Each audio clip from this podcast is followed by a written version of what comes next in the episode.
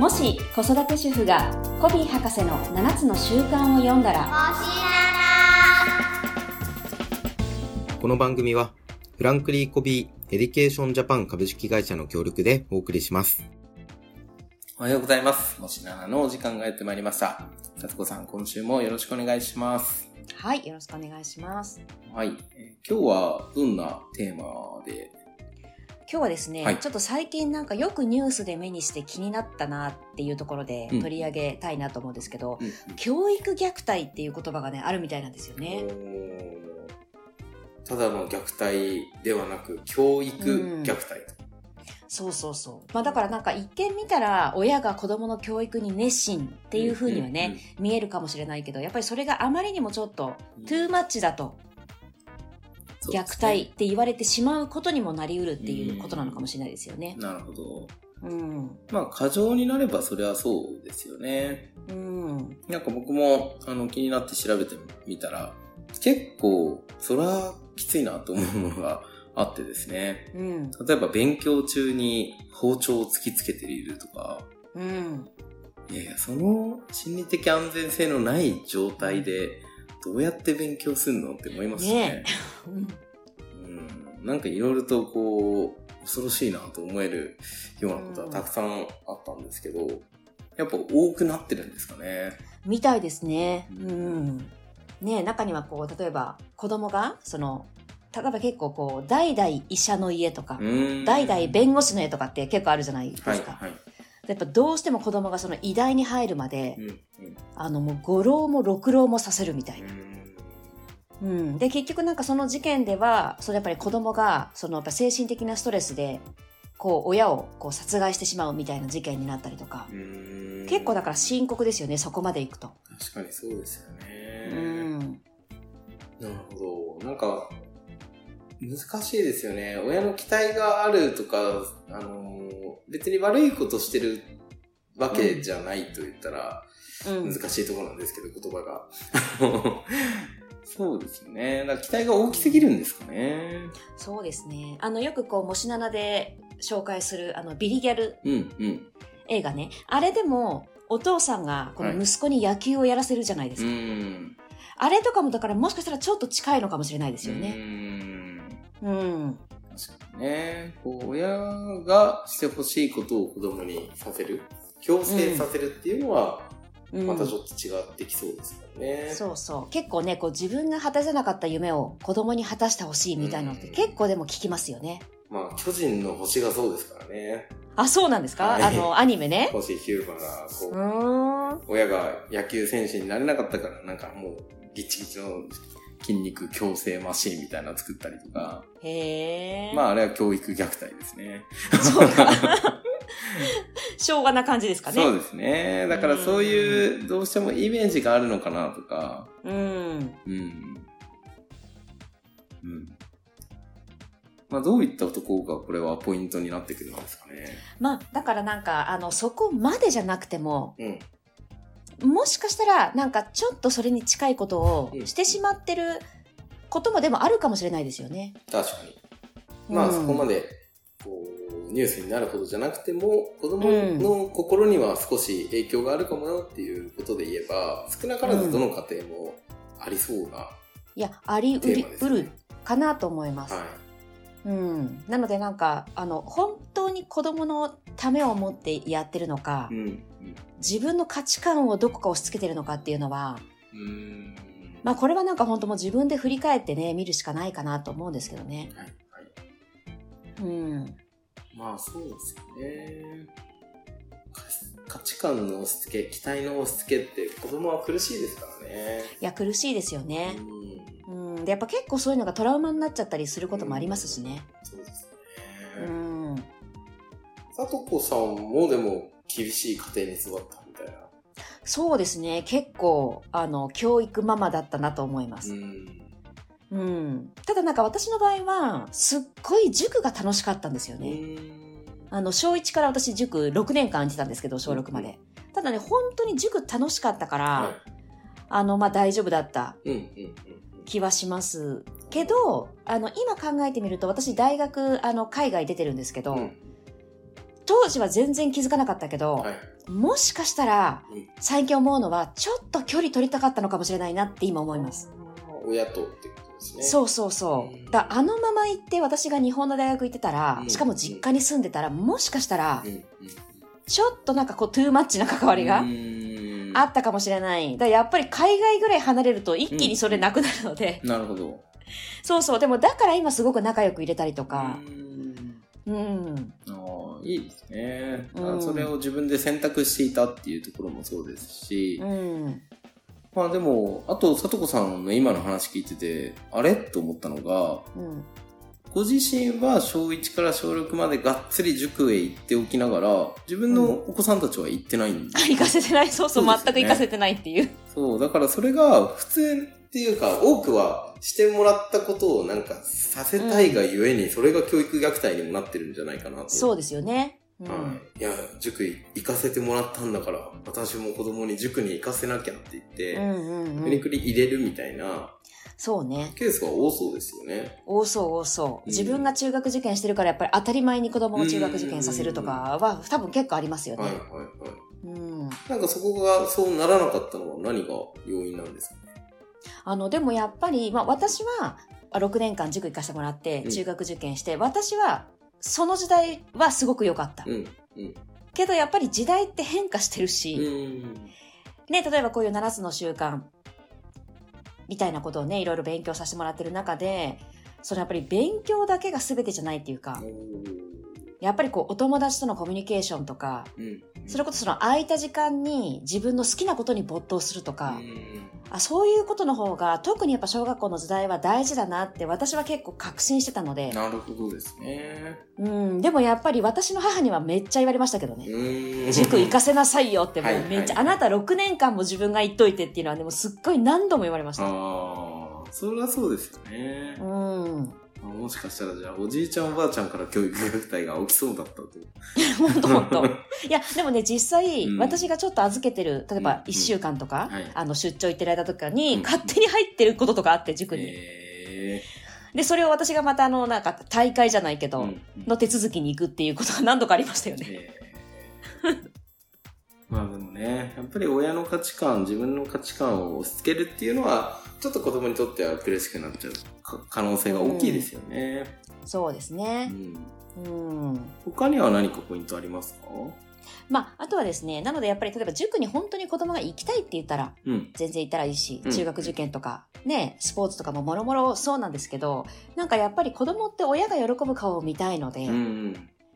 なんとなく、なんか親がしかも一人で盛り上がってるとね、なんかちょっと言いづらいうんこともあるかなと思うんですけど、はい。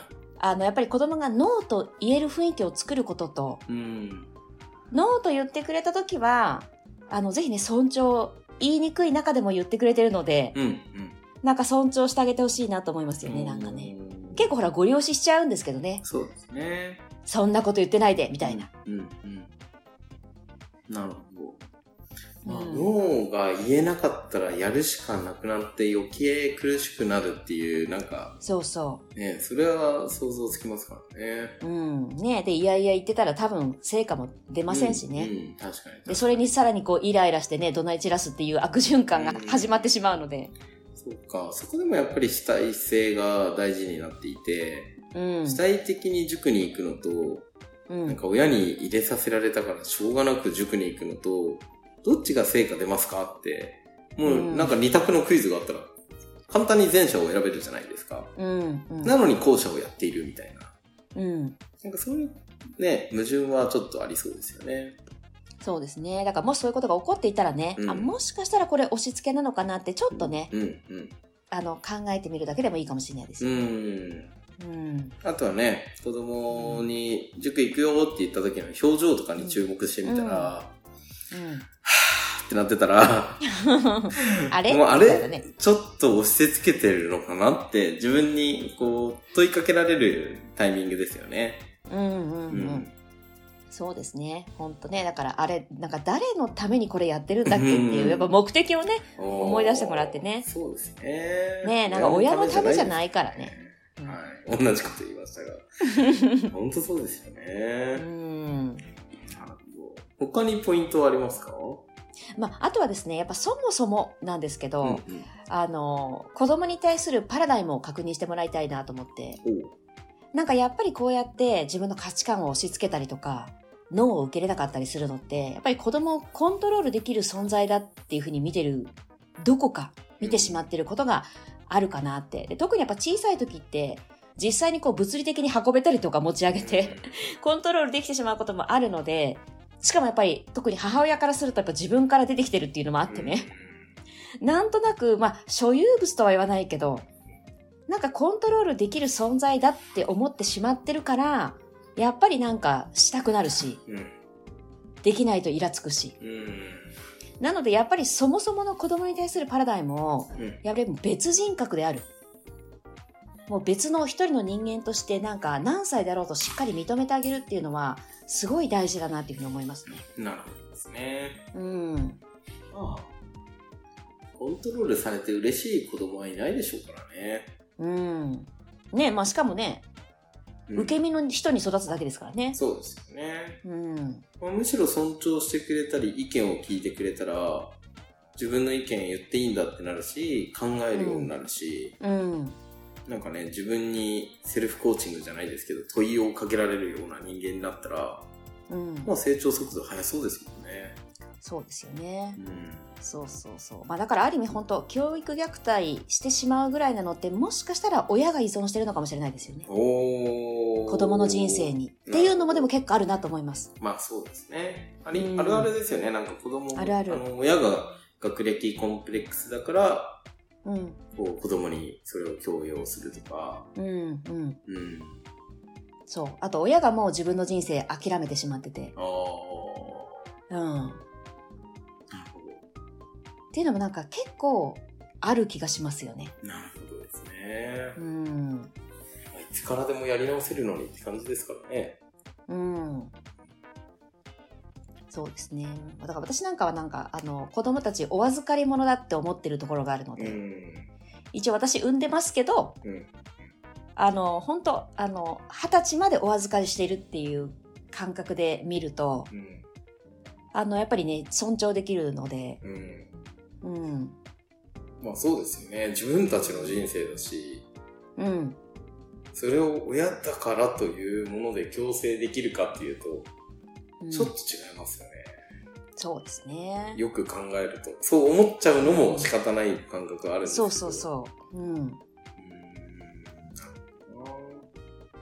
まあ、教育学虐待っていう、ね、言葉を僕も初めて耳にしたんですけど、うん。なんか今後入ってきそうですよね。そのアンテナが立ったかそうですら。ね。うん。で、なんかそういうね、シーンを見たときに、どういうふうに、うん、関わる必要はないかもしれないですけど、こう、もし7だったりとか、こういうテーマを投げかけることで、どうなっていくかなっていうのはなんか、改めて考えていきたいなってちょっと思いましたね。そうですね。でね、やっぱり他の虐待と違って、うんこう、他の人から分かりづらいですよね。うーん、確かに。体には何にも根拠そうそう残んないね何もない。うん。しかももしかしたらやっぱいい親だと映ってるかもしれないしう、んその社会的には。確かに。うん。だからなんか、あの、発見されなくて、うんいざ表に出た時はもう事件沙汰になったりとか、っていうことはなんか結構ありそうで、ある意味だからちょっと怖いですよねうん。。そうですね。うん。ちょっとね、自分、まずは自分のことを、自分の家庭に、ちょっと目を向けてみてほしいですよね。そうですね。そうそう。で、やっぱ子供が自己決定できるようにうんサポートするっていうのは、ううん。で、大人になってもやっぱり自分で決めてこれなかった人ってどこか自信がなかったりするんですよね。ん、うん、そうですね。うん。自己決定できない。まあ、他人に決定してもらって責任を持ちたくないみたいなそうそうそう。人は多いですよね。多いですようね。ん。うん。いや、この間も新入社員研修してて、いや、全然偉くなりたくないから成長もしたくないですっていう、おー。はい、はっきり言ってる人うんうんうんがいて、そうなんだ。うんうん。いいんじゃないっていうのは言ったんですけど、うん。うん。でも、もしこうなっちゃったらどうするの？みたいな。うん。はい。まあ否定はしないけど、こうなった時にしんどいのはあなたじゃない？みたいなのを遠回しにうん。伝えて、まあそれをどう彼が受け止めたかはわかりませんが、うん。あのね、そんなこと言ってたらこうなるよって脅すのはちょっと違うなと思うので、うんうんうんあいいそれもいいね、みたいな。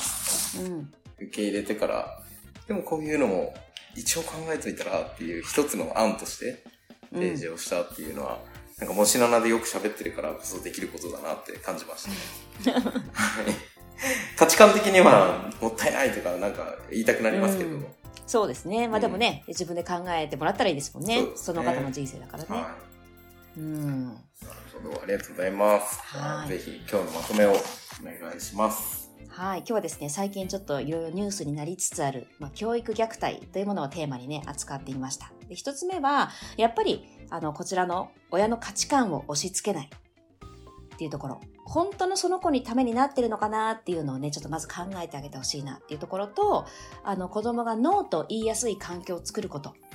と、ノーと言ってくれたら、それはちゃんとこう受け入れること。うんそして三つ目は、まあ、子供をやはり一人の人間として尊重して関わる。認めるっていうところのね、まあ、親のあり方みたいなものをお伝えしました。はい、ありがとうございます。ぜひね、こう子供の人生をサポートしてあげるっていう、そんなところにフォーカスしてもらえたら結構変わってきそうですよね。そうですね。はい。うん。では今日もありがとうございました。はい、ありがとうございました。